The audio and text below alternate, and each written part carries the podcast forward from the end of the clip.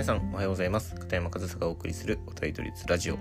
10月26日木曜日今日の配信やっていきたいと思います、えー、今日も、えー、フルカウントさんの記事を参考にお話ししていこうかなというふうに思っていてまあ割と最近似たような話したなって気もするんですけどまあね本当に昨日25日に上がっていた記事なのでまあちょっとご紹介がてらお話ししていこうかなというふうに思います。で、今日、えー、参考にする記事のタイトルから読んでいくと、ロッテ助っ人が驚いた礼儀正しい教育、成功を呼んだ敵を日本へ抱く特別な思いというタイトルの記事で、えー、今シーズン、千葉ロッテマリーンズで活躍した助っ人外国人ポランコ選手についての記事です。で、えー、ロッテポランコは、え日本生活に全てが気に入っていますと。ロッテのグレゴリー・ポランコ外野手は巨人から移籍した今季ホームラン王に輝く活躍でチームの2位に大きく貢献したと、えー、来日2年目ですっかり日本の生活を気に入っていることも成功した要因だろうと、えー、どんなに力のある助っ人でも異国の地に馴染むことができなければ成功することは難しい、えー、文化や食事が合わず才能を発揮できなかった選手も少なくない。そんな中でポランコは日本へのリスペクト精神も持つ。日本人は誰に対してもリスペクトの気持ちがある。その精神と礼儀正しい教育に対してとても尊敬していますと、えー、日本語も積極的に学ぼうとする勉強熱心な真面目さ。日本で成功を収めたのには確かな理由があった。まあこういった内容の記事。まあ記事自体はねもう少し長いんですけど、まあ、大体内容を抑えるとこんな感じかなと。でまあこれを読んで僕はですね、まあ、本当にその助っ人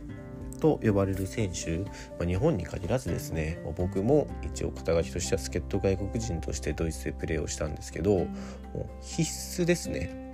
絶対必要なことの一つがその国風土に馴染もうとするかどうかっていうのは、まあ、やっぱりすごく大事でやっぱり最初はねその居心地の悪さっていうのは感じるんですよ助っ人外国人側からしても。まあその呼んでるからね結構そのチームとか球団は、まあ、ウェルカムというか仲良くしよう仲良くしようというとあれですけど、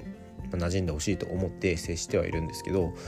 その助っ人外国人自身がなんかすごくビジネスライクにだったり別にそんな、えー、仲良くするつもりはないと別に馴染むつもりはないと、まあ、例えばね日本人だったらやっぱり日本が一番いいからその自分のいる国今自分のいる国のその悪いところばっかり探してしまうとかね。なんかよくあるじゃないですかその日本はねすごく街も綺麗だし公共の交通機関とかだってすごく正確で、まあ、生活しやすいですよね。でそういうのって海外との比較でよく言われるんですけどそれをその海外に行った日本人が言っちゃうとそれって自分で言ってるんだろうというふうになりますよね。やっぱり例えばドイツとかだったらドイツ電車がよくえー、遅れたり下手したらなくなったりするんですよ。あの電光掲示板に出てた電車が急になくなってそこから他の電車探さないといけなかったりなんか違うホームに乗り換えというか何て言うんですかね入れ替え？なんかそういうことが起こるんですよ。たまに。日本じゃなかなかありえないじゃないですかそういうこと。でそういうことをだからドイツは嫌だとかねなんかそう言ってる人別にその助っ人外国人とかじゃなくてもその海外に住まれてる方でその国の悪いところばっかり日本と比べて日本より劣るとこばっかりなんかピックアップする人いるじゃないですか。まあ、それって助っ人外国人の中にもあって、まあ、アメリカ人だったらアメリカの方がどうのこうのとか、まあ、英語しか喋らないドイツ語を覚えようとしないとか、まあ、そういうことって確かにその外国人選手自身のストレスにもなるんですけどやっぱりそういうスタンスでなんか自分の国の悪いところばっかりなんか口にするような人とかってやっぱりその受け入れる側も受け入れづらいじゃないですか。なんかね極端な話ね嫌なら帰ればってなりますよね。まあすごそれはすごく極端な例ですけど、まあ、その嫌だとか自分の国が一番いいとか、まあ、そういうところはねその助っ人外国人もうわざわざ海外に出てる人の中で少ないんですけどやっぱりそこまでいかなくてもその馴染もうとしない選手というのは中にはいてそういう選手っていうのはねやっぱりねその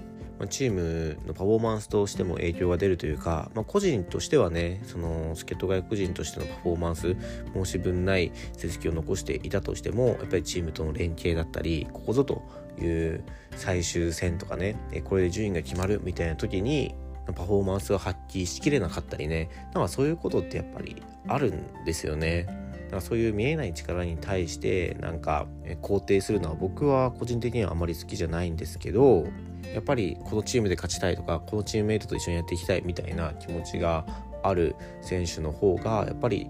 ここぞと大事な試合の時にパフォーマンスは発揮するなというふうに思いますしやっぱりそれはチームとしての団結力というかそういったものがあるかないかというのがチームのパフォーマンスに影響してるのかなというふうにも感じるんですけどその外国人選手スケート外国人本人だけじゃなくてやっぱりチームとしてもその選手を受け入れられるかどうかこの選手と一緒に頑張りたいと思えるかどうかっていうのはねやっぱり少なからず影響出ますで、まあ、ちょっとそのポランコ選手のね話に戻すとポランコ選手は日本がいいなと思って日本のその文化だったり、えー、食文化もそうですけどすごく気に入ってると。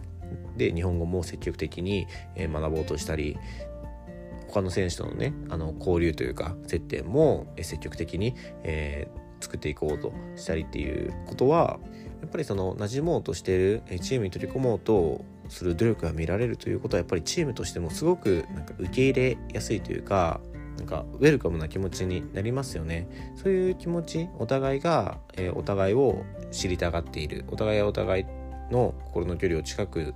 えー、保ちたく思っている状態っていうのはやっぱり、まあ、一人間関係としてすごくいい状態だと思いますし、まあ、スポーツとか野球とか、えー、そういったのってそういう心の距離感みたいなのが少なからず、えー、パフォーマンスに影響する部分もあるのでやっぱりそのね、えー、助っ人外国人の必須条件として活躍するにはやっぱりその国に取り込もう馴染もうとする気持ちはすごく大事なのとそれ結局馴染めないみたいなことはありますよ。どうしても育ってきた環境だったり文化が違ってどうしても合わないこととかっていうのはあります。僕も正直ドイツの文化で合わないなと思うところあります。